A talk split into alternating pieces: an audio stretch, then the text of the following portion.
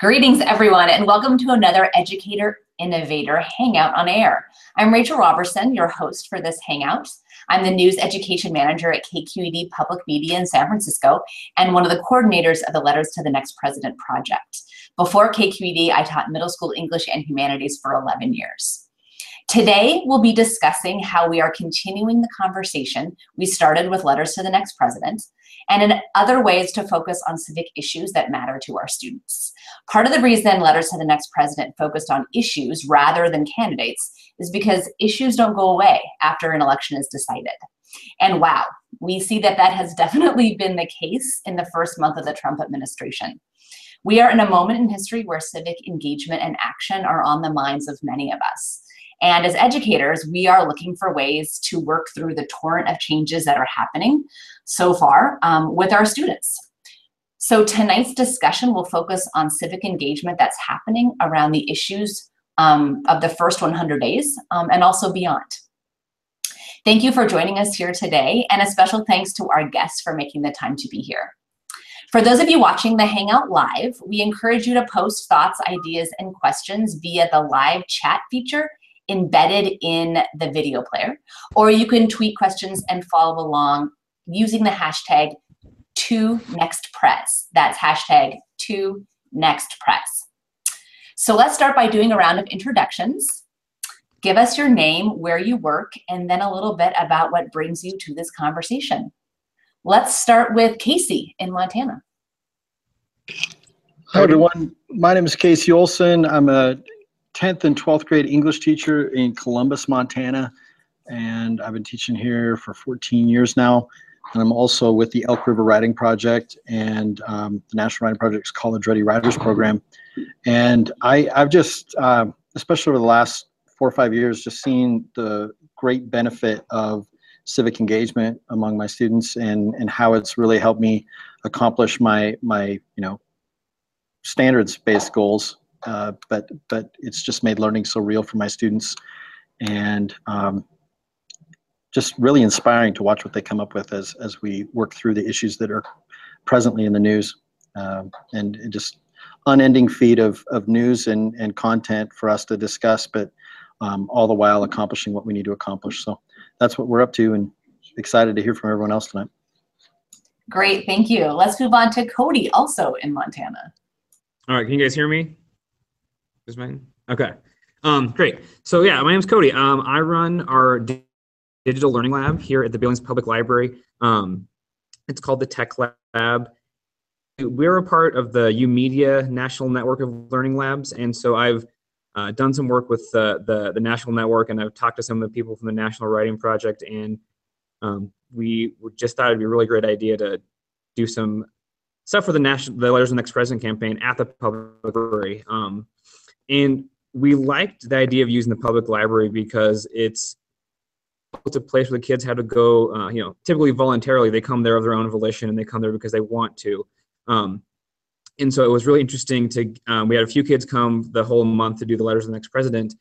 And just the conversations that we had was really great. So it was a fun way of engaging with kids who otherwise, um, you know, they can't vote, they can't do a lot um, on their own. So it was a fun way to do that. But then at the same time, we, um, we actually worked with a local writer. Um, she was doing some writing programs, so she uh, jumped on board with us, and um, we went out to one of our local high schools and did some direct programming that way for Letters of the Next President. So um, I think over between the two, between the school and the library, we had over 100 letters um, on the website.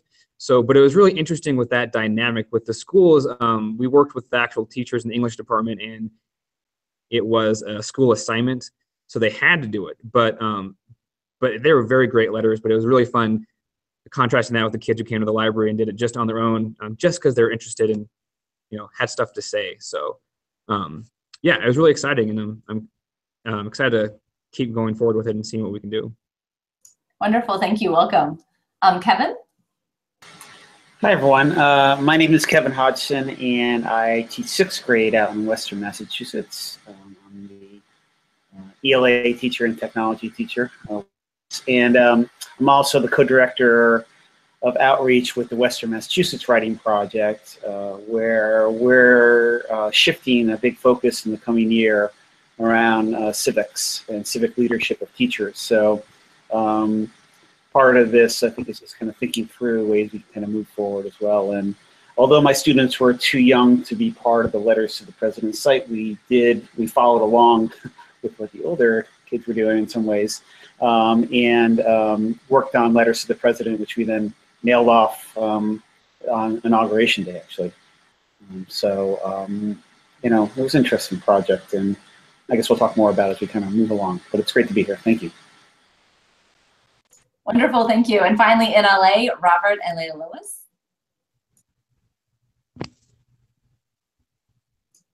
Don't forget to unmute, my friends. Okay, yes, we're on now. My name is Leila Lois Beard, and I'm a fellow with the Los Angeles Writing Project and teacher consultant and co-director of our summer programs and summer camps during the summer.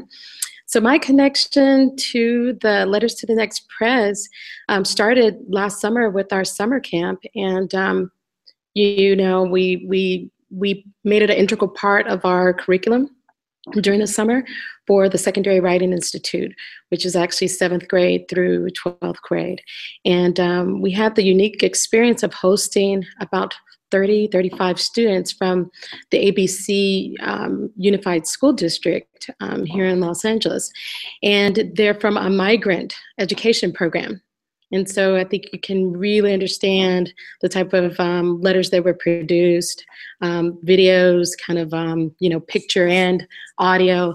And so thinking about moving on and knowing that um, we're going to host these students again is going to bring a unique situation where we plan to have them reflect on the first time that they wrote the letters and, and moving on to look at what that letter looks like now, knowing um, who the president is. So we're really excited. I'm not going to talk too much. I want to hand it over to Dr. Land. Yeah, I'm Bob Land. Uh, I'm the director of the LA Writing Project here. And uh, we're together because we were just giving a PD for uh, some teachers off campus. Uh, and this was the closest meeting spot we could uh, come up with. Uh, my involvement is partly just making sure that all of the various pieces of the writing uh, project work together, uh, both with the professional development with teachers, the youth service programs, and some of the other programs that I work with, including after school programs in the local schools because we serve uh, one of the most uh, culturally and linguistically diverse groups of um, uh, people on, on the planet.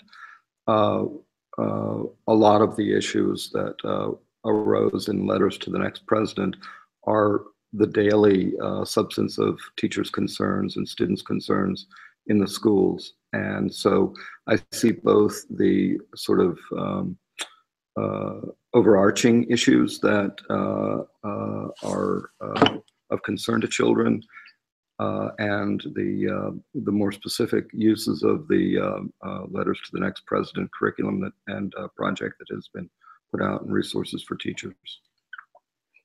Great, wonderful. So we're all here because we were very active in Letters to Next President project, and we want to continue those conversations through the first 100 days and beyond, of course. Um, and so one of the things that I'd like to use to ground our conversation tonight is just to get a sense from you of what issues are at the top of your students' minds. What are they thinking about? What are they concerned about? What do they want to keep talking about? Um, and then from there, we'll move on to how that's happening in your various um, environments. So anyone can just jump in and share. Um, and then as soon as I get a sense that everyone's kind of shared about what issues are, are on people's minds, then we can move on to what's going on about that. So feel free to jump in. Uh, I'll go first. Um, so um, I teach in a very uh, white suburban um, community. Um, and although we did uh, quite a bit of work leading up to election and a little bit afterwards, I think right now, um, the just just like most of us maybe, I mean they're confused by the pace of what's happening and hard to really kind of ground what's going on in their world. So these are 11 and 12 year olds, um, and um, and so it's been, as a teacher, I think, a little difficult to figure out the right inroad to be able to anchor those kind of conversations in a way that kind of makes sense to them and their world and and then the larger kind of sense of what's going on. And um, you know, the community where I teach in, um, well, the region I live in is very in Western Massachusetts is very uh, left liberal communities. But the community I teach in was a 50-50 split when we looked at the data of the voting. Um, so um, it's a very mixed community um, around uh, um, political values, I think. So it's a little bit of a minefield as a teacher to uh, make sure that uh, discussions are very balanced and and thinking through that uh, within the classroom setting itself. I'd be, I'm always interested to hear how other teachers are kind of dealing with that. Um, and outside of school, certainly my views are um, much more um, active and advocacy, but I do try to keep a different kind of hat inside the classroom.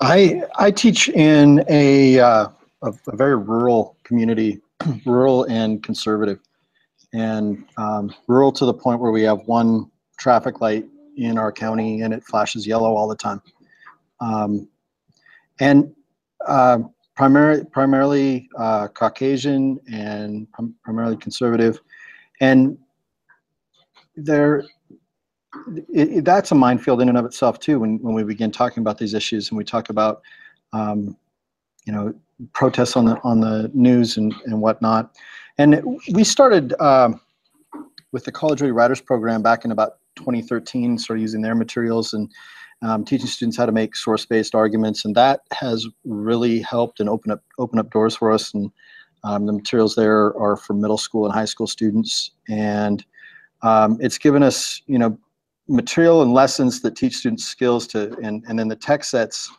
um, cover, you know, modern uh, contemporary issues like drone use with law enforcement and um, military operations and police use of force. Um, but then uh, we've even played around with like uh, Newsela's uh, Pokemon Go debate and whether whether it's dangerous and is it fun and um, so we, we we have these lessons with um, text sets that we can we can go to, but then we can also react to um, whatever's happening at the moment. So when the presidential debates come up, we could we could watch those and carry conversations from you know the, the classroom into discussions, um, and, and even pull together like uh, with my seniors. I could pull together my senior English class with my colleague across the hall who's teaching uh, senior government, and and we could have those cross curricular conversations.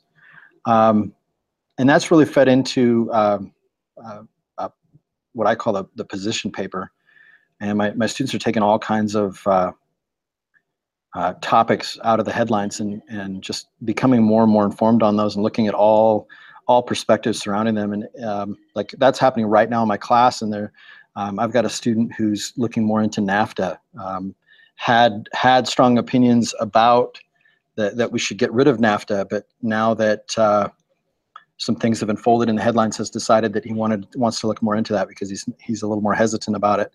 Um, I've got another student who's looking at um, whether um, violent protest works or if peaceful protest is is more uh, is more effective. And but uh, you know then then I have the the go tos with abortion and um, anti-gun control and, and things like that. So um, regardless of what they look into, I, I just try to stress that they look at um, um, we, we write a literature review of opposing the opposing side, but then we also write a literature review of the of the people that um, agree with them. So we try to have all all sides covered and and get get them really informed before they sit down to make their their uh, arguments about it. Mom's trying to get a hold of you. I was making a comment, Casey, as you were talking, because uh, so those are really good skills, but they're not playing out on the political stage as we're watching what's happening out of Washington, D.C. I mean, there's not reason argument. There's not listening to the other side of the debate. It's all kind of forward one, you know, who's who shouts loudest. And so I'm curious, like, how do you talk to your students about here's what we're learning in the classroom around how argument debate works, and yet it's not happening for the people that we're looking to as leaders. Absolutely, and and you know, there's there's been calls, uh, um, you know, bipartisan calls for changing how we um, structure our rhetoric around civic issues. Um, I, you know, I, I know President Obama spoke about it in a State of the Union address. I know Paul Ryan spoke uh, spoke about it in a town hall meeting. But you know, I think we can realize that if we really work to build a culture. I mean, it, it takes a culture. I can understand teachers who are hesitant because of you know that that danger in the room of it of it spiraling out of control, um, deeply offending others, things like that. But um, and I, I think that holds a lot of teachers back. But it, it takes that culture. It it takes um, building up students' ability to uh, you know engage in a conversation respectfully engage in a conversation especially with those that they disagree with and why might one might want to do that and um, it's important i think for the civic issues i think it's, it's also important you know on for college readiness to um, you know respectfully engage with those we disagree with and be Right, open to hear all aspects If I might jump in on that, uh, am I uh, audible? Okay, good. Uh, I think that, you know, in some ways, we, in terms of public media, we live in a post-truth society, but that doesn't mean that there aren't rules for understanding uh, the world. And I think that that's always our job is to help students uh, to uh, master those rules one of the things that we face, and we have uh, about every uh, sort of student uh, in our community that you can imagine, uh, but we have an awful lot of uh, almost no information students. Um, so not only are there literacy challenges with children who are learning English as a third, second, fifth language, and children who are uh, challenged by poverty and other issues. Uh, but uh, there, there's an uh, issue around not really understanding that it's going on. We, uh, in one of our districts that I've been working with uh, as an outgrowth of the letters to the next president, we chose to have the um, district-wide uh, 9th through 12th grade writing assessment be on whether voting should be mandatory and uh, what that would mean. Uh, so many of the teachers, in introducing the writing topic to their students, had to go back and spend several days talking about what's voting. Uh, we were, you know, this is not a group of children who even had, many of them had an idea that there was voting, that that was a thing. Uh, not only weren't they voting, but they didn't know about it. Uh, so the entire we discovered to, uh, at one level that the democratic process was something that was uh, needed a little bit of um, uh, uh, shoring up and talking about. And that was a very exciting and interesting thing.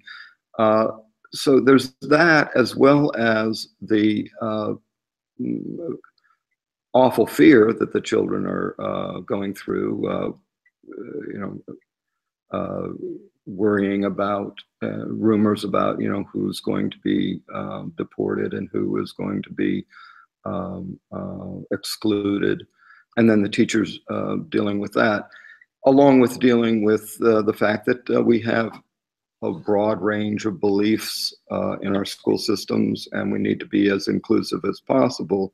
And being inclusive means including those who um, disagree and inviting structured, reasoned way of talking about those disagreements. So it's really been a very interesting, uh, really very interesting and uh, challenging time.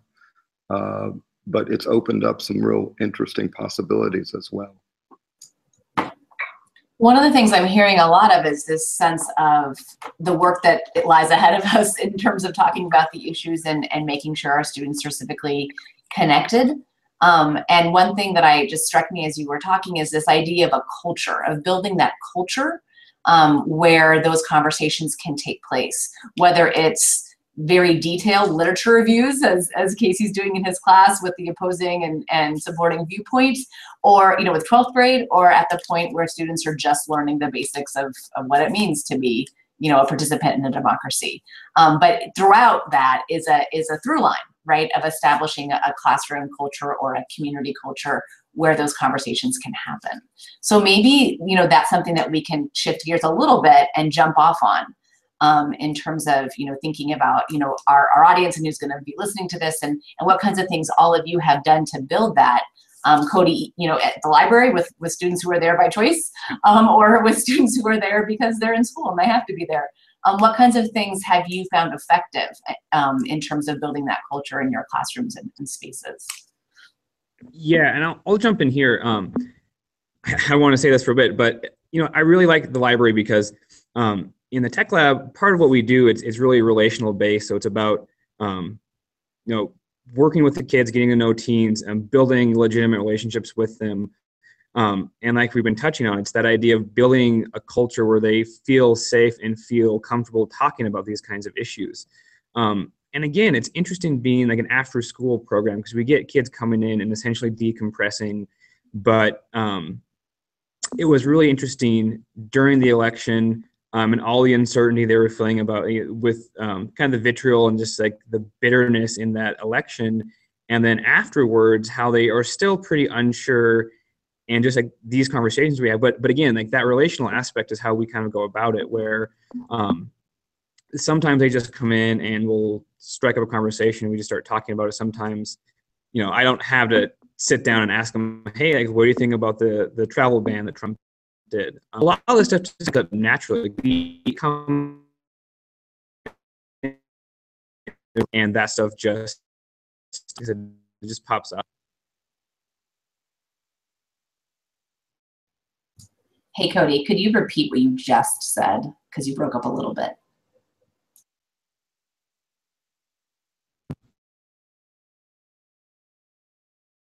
I think something that he was talking about was how students are spontaneously talking about this kind of stuff. They're coming in and they're saying, you know, you don't have to ask them. They're they're bringing the conversation to us um, and talking about that. Um, and so, does anyone else have any experience with that and how you approach that and handle that when that happens, and how you get those conversations to continue? Well, you know, last summer having the migrant education students with us, it was the complete opposite. They didn't know if it was safe to talk about. Um, their ideas once they opened up about their concerns um, and issues and things that they wanted to bring voice to. So it took us, our program during the summer, it's three weeks, and um, it took us maybe halfway through the second week for them to trust and understand that they had a safe place to discuss things because also the students are the translators in their families and they from what i understand after the program and after they after their coordinator um, from the abc unified school district told us and shared with us some of these students are looking forward to not going to college, but helping their parents wherever they're going to move, you know, with the crops or what have you, or working um, with them. And so um, for us, giving them different um, ways to express themselves in a traditional letter or working with um, audio and video and doing something visual um, really um, helped them to open up. But we also had different mini lessons to, um, and some of it was just, you know, maybe a question on, you know, something that was happening in popular media to get them to kind of get going and, and understand and trust. But um, I would say now I feel like when we see them this summer, um, I think they will have a lot more to say and they will be very, you know, trusting um, in our ability to help them facilitate um, those, you know, articulate those issues um, that they're, you know, still concerned with are their new ones. And I'm, I'm thinking it will be about the deportation part of their parents, you know, not only, you know, um, you know thinking about themselves but now i think there will be an energy around the whole family mm-hmm. the parents um, you know where, where it'll be a concern. So i just wanted to add that in is that we definitely had a unique situation um, and that you know they are conditioned to be quiet and to be silent and you know don't talk about anything because um, of of how they came here you know um, originally um, even though they may have been born here and um, so we had to break down a, a lot of different barriers during the summer and I think just to I'll piggyback on that briefly. One of the things that uh, we had to do, or I have to do as a uh, teacher educator, as well as somebody who works with children directly, uh, is I had to talk to the teachers about making sure we were meeting the children's needs. And what Cody was talking about with creating a safe place, I think is really incredibly important. And I remember now, it was seven or eight days before the kids started talking. They were just sitting there, you know, uh, uh, you know, is it safe? Is it safe? It took a long time. Exactly. A lot, of, a lot of help. So I think that making sure that the teachers understand that their job is not to promote a, a position or to um, encourage a behavior of one sort or another, but their job is to help the children gain their voice. That, that Yeah. reminds me of talking to, I'm sorry, I'll just jump in real quick, but I mean, that reminds me of talking to teachers before the inauguration because I was wondering if other teachers were going to watch it or not. And the majority said no, they were not, mostly because they were worried about the emotional impact on um, some of their students that are, um, you know, as you're talking about, kind of fearful of uh, what may be coming down the line for them and their families. And um, when we're talking about the welfare of our kids, I mean, that was one of the things that, uh, that they were keeping in mind. And, um, you know, I guess it just points to the kind of the state that we're in right now where, um, you know, that's at the forefront of a lot of our minds. I'm sorry, Cody, I didn't mean to jump on top of you. Oh, no, that's okay. And sorry about earlier. My my Wi-Fi cut out. I my eight hour allotment at the library, but um, yeah, you know, just to keep talking about that kind of safe space idea. Um, you know, partly this is just um, how I run the lab and how I kind of engage with the teens that come in. But we spend a lot of time um, just making it clear that you know if you have a thought, if you have a legitimate thought or a position, like it's fine to talk about that as long as you're willing to look about, you know, think about why you believe that. I mean, um, and that's really what we do. we talk a lot about statistics. we talk a lot about facts. Um, you know, how do you correlate those things with like statements people make? But really, I want the I want the teens to get this idea that um, you shouldn't feel afraid to voice your thoughts, even if um, you know, me will have a conversation. And it turns out that that's not the best position to take, or it's inaccurate, or something like that. Um, you know, it it's fine to start the conversations with with you know with how you feel and what you think, because that's how substantial change happens. Um, and you know, I I always think of this great example I had when I was in grad school. I had a a class, and this uh, one of the students just essentially went on a rant um, that was uh, very inappropriate, and the teach the way the teacher handled it was um, so incredibly well done of you know like not not just admonishing him but you know saying oh well, let's talk about that later with you know one one doing these things um, and again it's that idea that um, even the radical ideas and you know thankfully we haven't had anything absolutely insane but um, but you have to be able to start those conversations and get kids thinking about you know why do i believe the things i do and, and ought i think the way i do um, and that's and that's kind of what i like about the lab and what we do in there I, I, just want to jump in with that as far as, as building the, the culture. Um, you know, the, the flip side is that sometimes there's another population of students who are very quick to speak up before they know anything about what they're talking about. And, and so uh, in the process of building that culture and that safe space, sometimes it's important, you know, to, to um, teach those skills and the, like uh, the importance of evidence. Why, why is evidence important when you, when you speak? um, to, to have credible sources of information that back you up when you you push forward an idea and and i find it helpful to bring in safe conversations before i tackle those uh, more controversial issues. So issues like the pokemon go uh, conversation uh, they take it up quickly.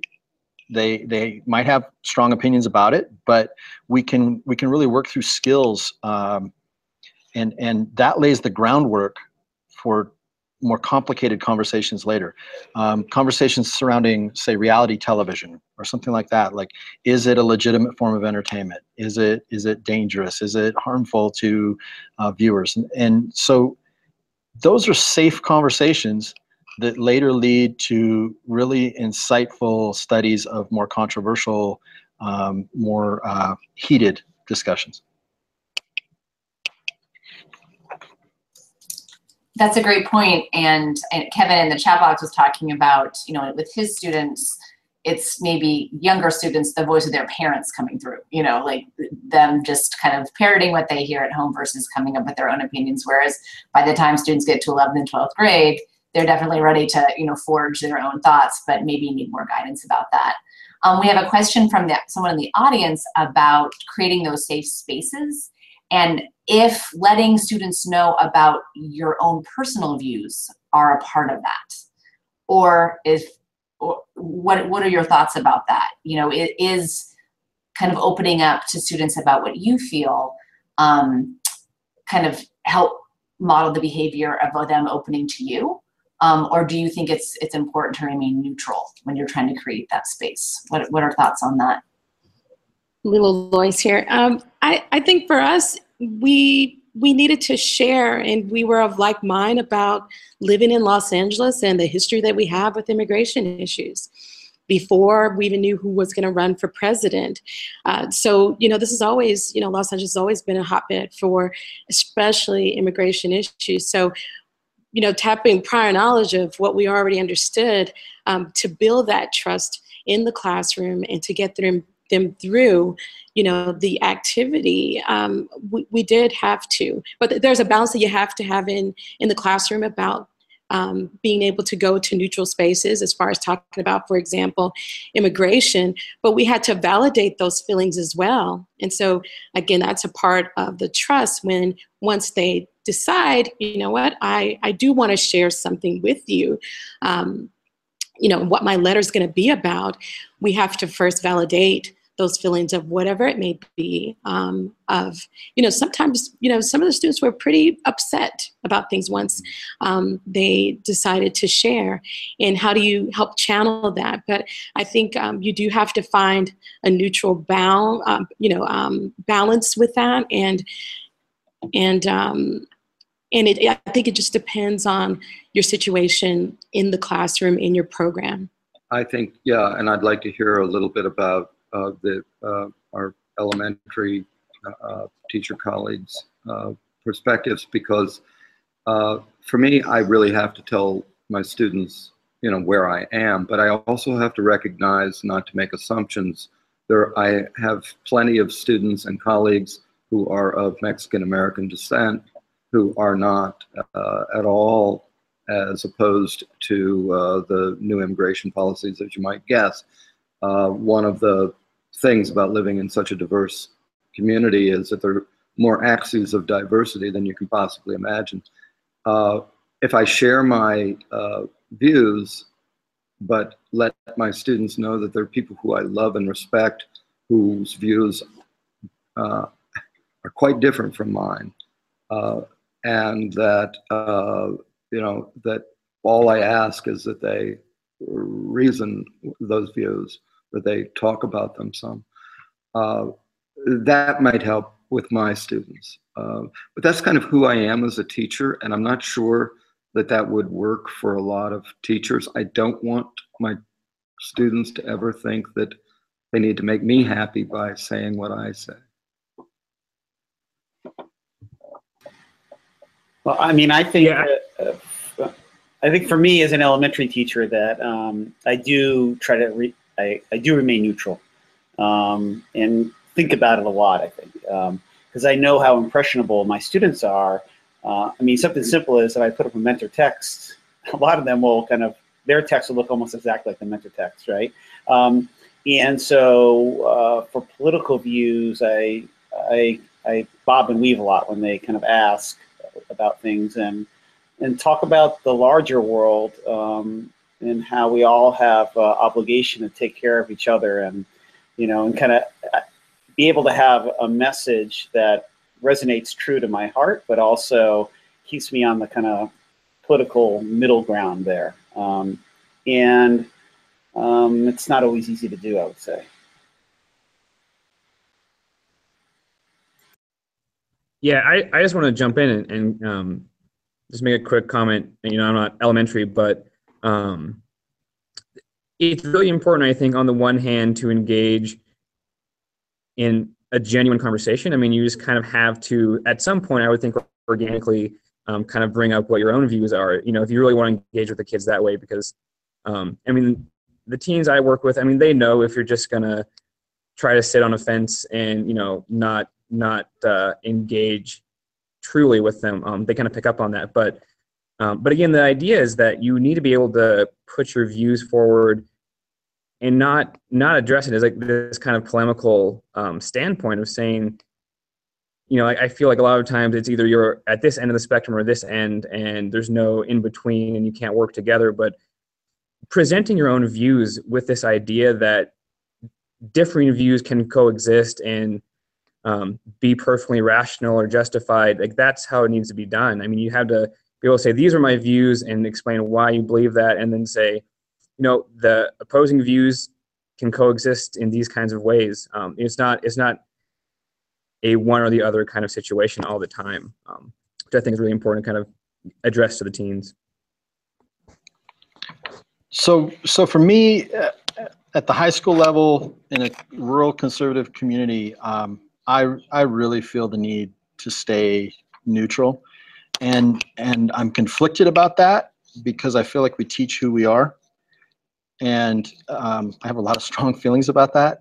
But at the same time, I've just found it beneficial to fall back on logic and evidence as as I'm negotiating this with students because um, it's part of my curriculum, and and when I can fall back on that, um, having credible sources of information, it seems to steer students toward better positions on issues that they can justify that they can find that, that that they can use to find solutions that that work and work for everyone and that they can um, you know communicate in in rational logical ways and and bring people together rather than divide people and and that's that's what I've been really really working on um, sometimes teetering on the edges of it and and feeling out of control but um, it, it's a process and I'm I'm still on it It sounds a lot like safe space can take a lot of different forms.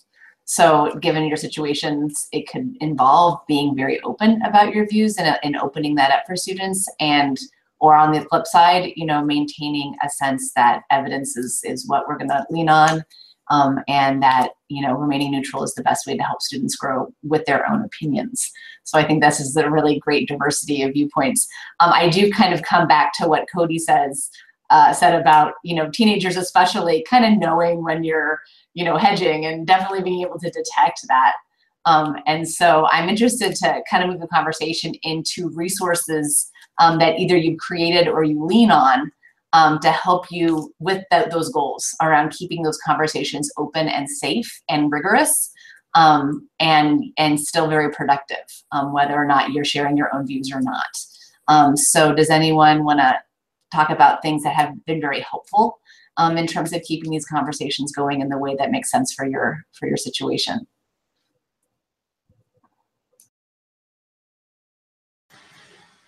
Well, um, actually, I felt like we've had to take a break. Maybe we all have. Um, so actually, we haven't done a lot of political discussions in class, um, given all the work we did leading up to election and um, where we are.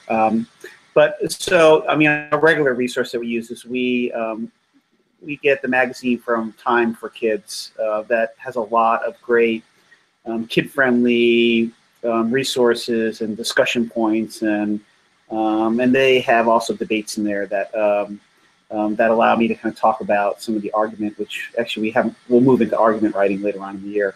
and do a lot of the things at a lower level that Casey's kind of doing in his classroom, it sounds like and but um, also just kind of picking out literature and short stories that kind of further you know further the viewpoint of um, again how we kind of take care of the world too. So um, like we're just we just finished up um, well right here actually. Watson's go to birmingham. Um, and we'll be talking about the children's march um, of birmingham which actually isn't referenced in the book but is in the tv movie they made. Um, and we'll be talking about how kids um, can become active on issues of importance to them. And so, although uh, it may not be framed so much around the election, certainly the protests that are going on around the election will be part of that conversation, if that kind of makes sense. So, um, you know, I think pulling resources in to allow you to talk about things from different angles is important too, instead of always head on.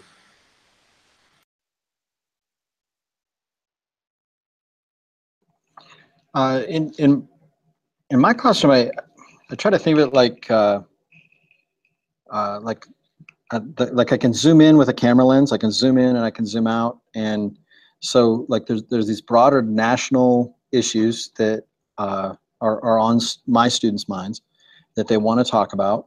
But then there, we can also zoom in, like when we need that break, we can zoom in and talk about local issues that affect our, our local community. Um, you know, some some topics that we've covered, like uh, the local museum funding, student project on um, the availability of rural ambulance services and rural road conditions, and rural suicide rates, um, uh, school dress code, Native American sovereignty in our in our community.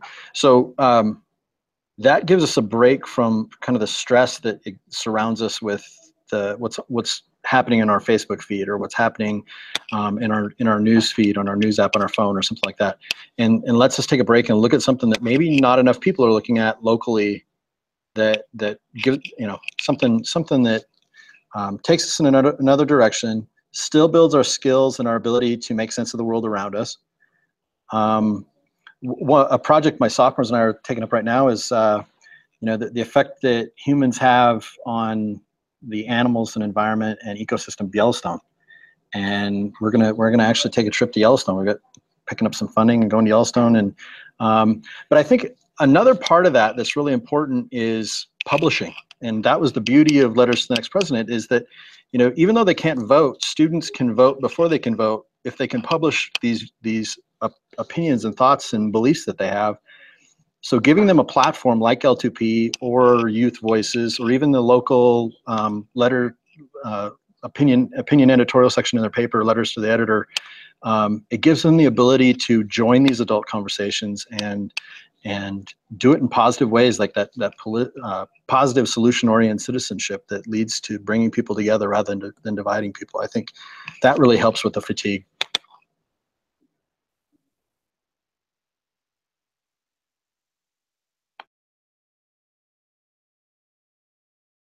There we go. Yeah, and I can. Part of, uh, you know, if you just want the sort of the specifics that we do, uh, I think some of the specific, uh, you know, just uh, old chestnut writing project things like uh, where I'm from poems, uh, and um, you know, um, my my name activities. I think some of these starter activities that allow students to uh, grow and express themselves and talk about who they are and start from the self and start from the personal. We always, uh, uh, even in the secondary uh, group, we often use the annotated map of the neighborhood activity, if you're familiar with that, where the children draw their um, neighborhood and label memories and think about which one they want to write about. Uh, each of those things is a way to get into the personal experience, but then situate that personal experience within a, a larger space and a community. Uh, for so many of our students, it's, a, it, it's really a matter of uh, helping them uh, find the courage to speak at all, to write at all, to communicate at all. And I think that uh, any way that we can come around validating their experience and helping them to uh, to feel more empowered and un- unsilenced I think is really a, a good thing.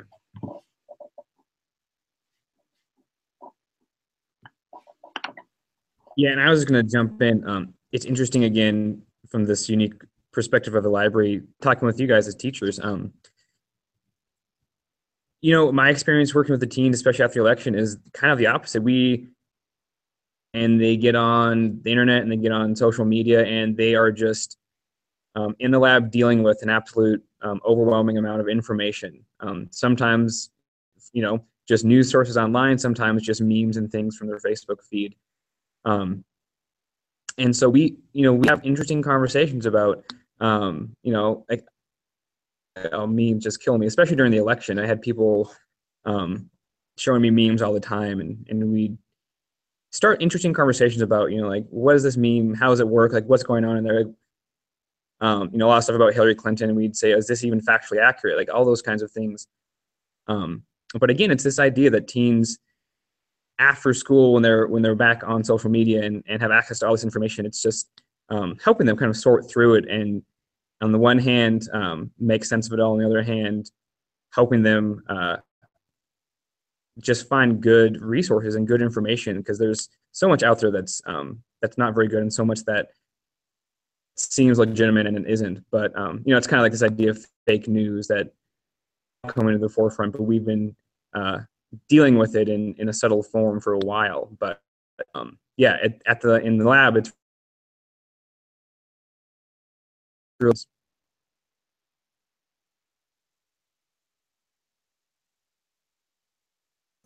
Cody, will you repeat that last sentence? Because I think you cut off.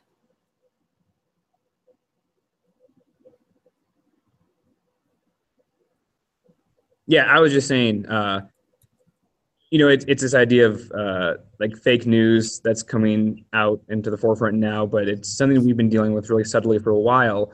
But at the same time, um, being dealing with these this massive amount of information on the internet and social media, really interesting conversations and on how we ought to think about these things and, and what they really mean. Great, thank you so much.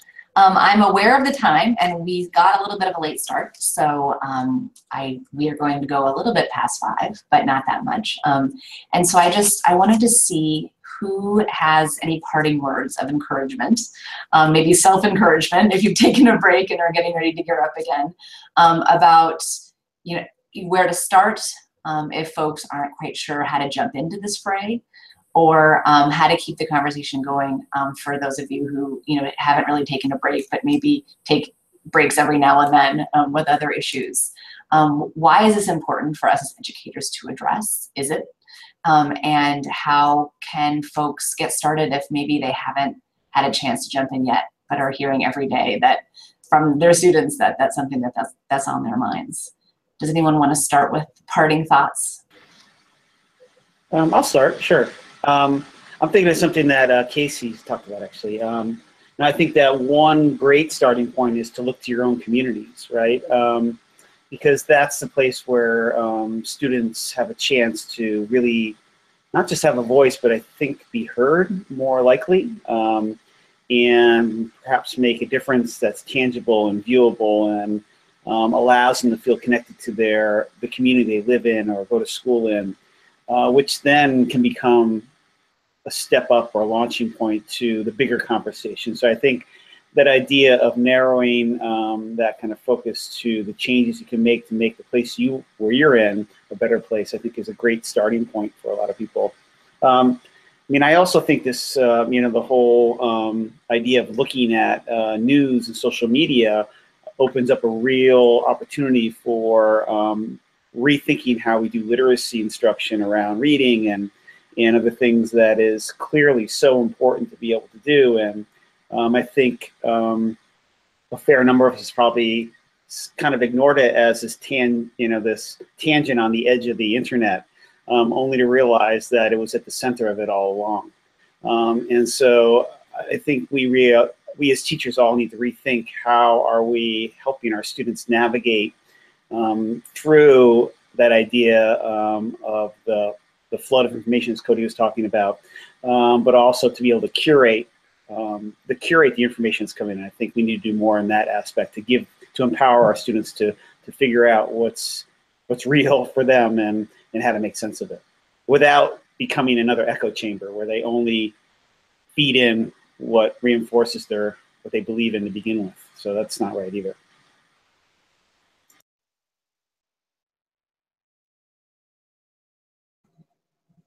I I agree with Kevin. Can I just say that? um, I um, I I would just agree with all of that, and I I just think anytime that we can set young people up to become informed and learn and teach themselves how to become informed whether it's whether it's um, you know that the fake news angle or it's social media in general which uh, is a is a dominant part of their reading on a daily basis. Um, just teaching them, teaching them to think critically about, about the information that, that moves across in front of them and um, being able to evaluate and, and in some cases debunk, but just back to that, that basic foundation of you know the importance of the informed citizen in a democracy and when you get informed the importance to speak up and speak out I'm really excited about uh, going back to working with uh, our uh, migrant education students in particular, but also uh, to uh, continuing the letters uh, project. I think that if I were a teacher peeking my head in or a parent or a community member, I would probably, as a starting place, go to the website, take a look at all the resources, uh, there are tons of things. There's nothing better, um, nothing better in my life than having a um, uh, something to do on Monday morning. And there's so many wonderful resources on the website that it's really a, a, a plague of riches. And I'm excited about introducing more teachers uh, to those as, as I move forward in my work. Uh, the other thing that I would say is reach out to your local writing project site because uh, one of the, you know, I'm, I can almost guarantee you that there are half a dozen teachers who have used uh, the uh, curriculum, have used it in many different ways, had lots of different experiences, and could uh, tell you what it's like from the actual uh, uh, perspective of somebody who's on the ground uh, doing what they do. Yeah, I, I think um, our students are coming back probably with um, a renewed interest in it. Um, I think there's something to be said about them, all of the students that participated in this first wave, um, knowing that they're a part of a, a larger group of, of students that are mobilizing, you know, for change. Um, I think when we think about what we can do. I think that's the first thing that was on everyone's mind after the presidency. It didn't matter which side you were on. It's like, what do we do now? What can we do? And so I think students look to programs like ours, or they look to their teachers, people that they see every day for those answers um, to help them figure it out. And so um, this summer we'll be using video diaries as a way for them to start from the letter that they wrote last summer in the program as that springboard for new writing about this. And so I'm really excited to document that part of, of it and, and, and how will they engage and understand now with President Trump in office, um, how that changes for them. But I, I think, um, you know, you have to have a balance there, I think, and I think one thing that the students appreciated um, about us in our program is that during the summer it is about creative writing. And letters to the next pres president was actually one of it was like probably not a mini lesson but just one of the lessons with an overarching theme of roots. And little did we know how much that would be connected because all of our summer camps have um, we have a theme and it happened to be roots. And so it went it just folded right in with the idea of of the letters. So um, I think you know that they know that they can be creative, um, and that with that you can still have that civic engagement, but in a creative space. And I think that's what was really successful for us is that we could show them different ways, not just your writing the traditional letter, but many students actually wanted to do use their audio, use their voice, actual voice, plus these images that they appropriated from the internet. So um, I think you have to be creative in your approach as well. Um, but for me, the for this group of students, that this idea, they're living this idea already, and um, you know, we just look forward to continuing that journey and having a culminating event.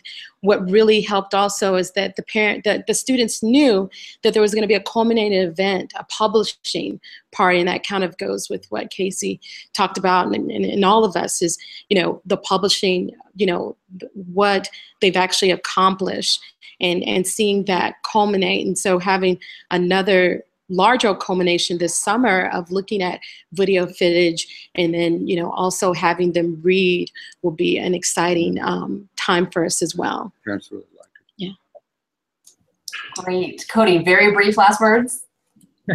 Yeah, I'll.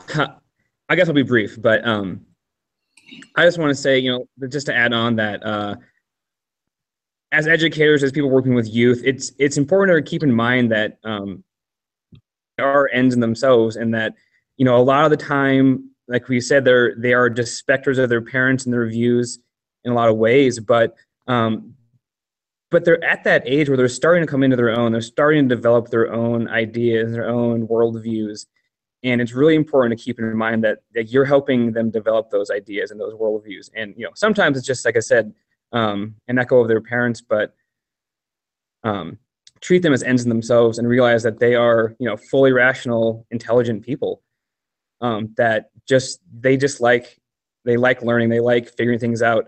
Um, and I can remember when I first started thinking about these things, be like, wow, I really feel like I have a good grasp on, you know, the world or politics or, or you know, whatever it is. Um, it's a very exciting feeling.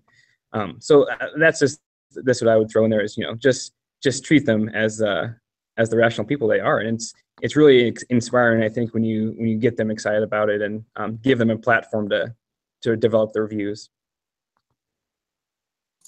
Wonderful. Thank you all. We are now definitely out of time. Um, but I wanted to take the last minute to, to, thank all of our guests and those of you who are watching. Um, one quick plug in reference to Bob's um, the treasure trove of riches on the Letters to the Next President site, which is full of resources. Um, we've recently repackaged some of them into a local election issue toolkit that allows you to kind of take the, the project and localize it. Um, so that's kind of fresh on the site um, and something to, to take a look at. Um, if you'd like to keep up to date on future opportunities, um, please sign up for the monthly newsletter at educatorinnovator.org and follow Educator Innovator on Twitter at, at innovates underscore ed. So thank you again so much for your time and we look forward to seeing you on another upcoming webinar. Thanks so much.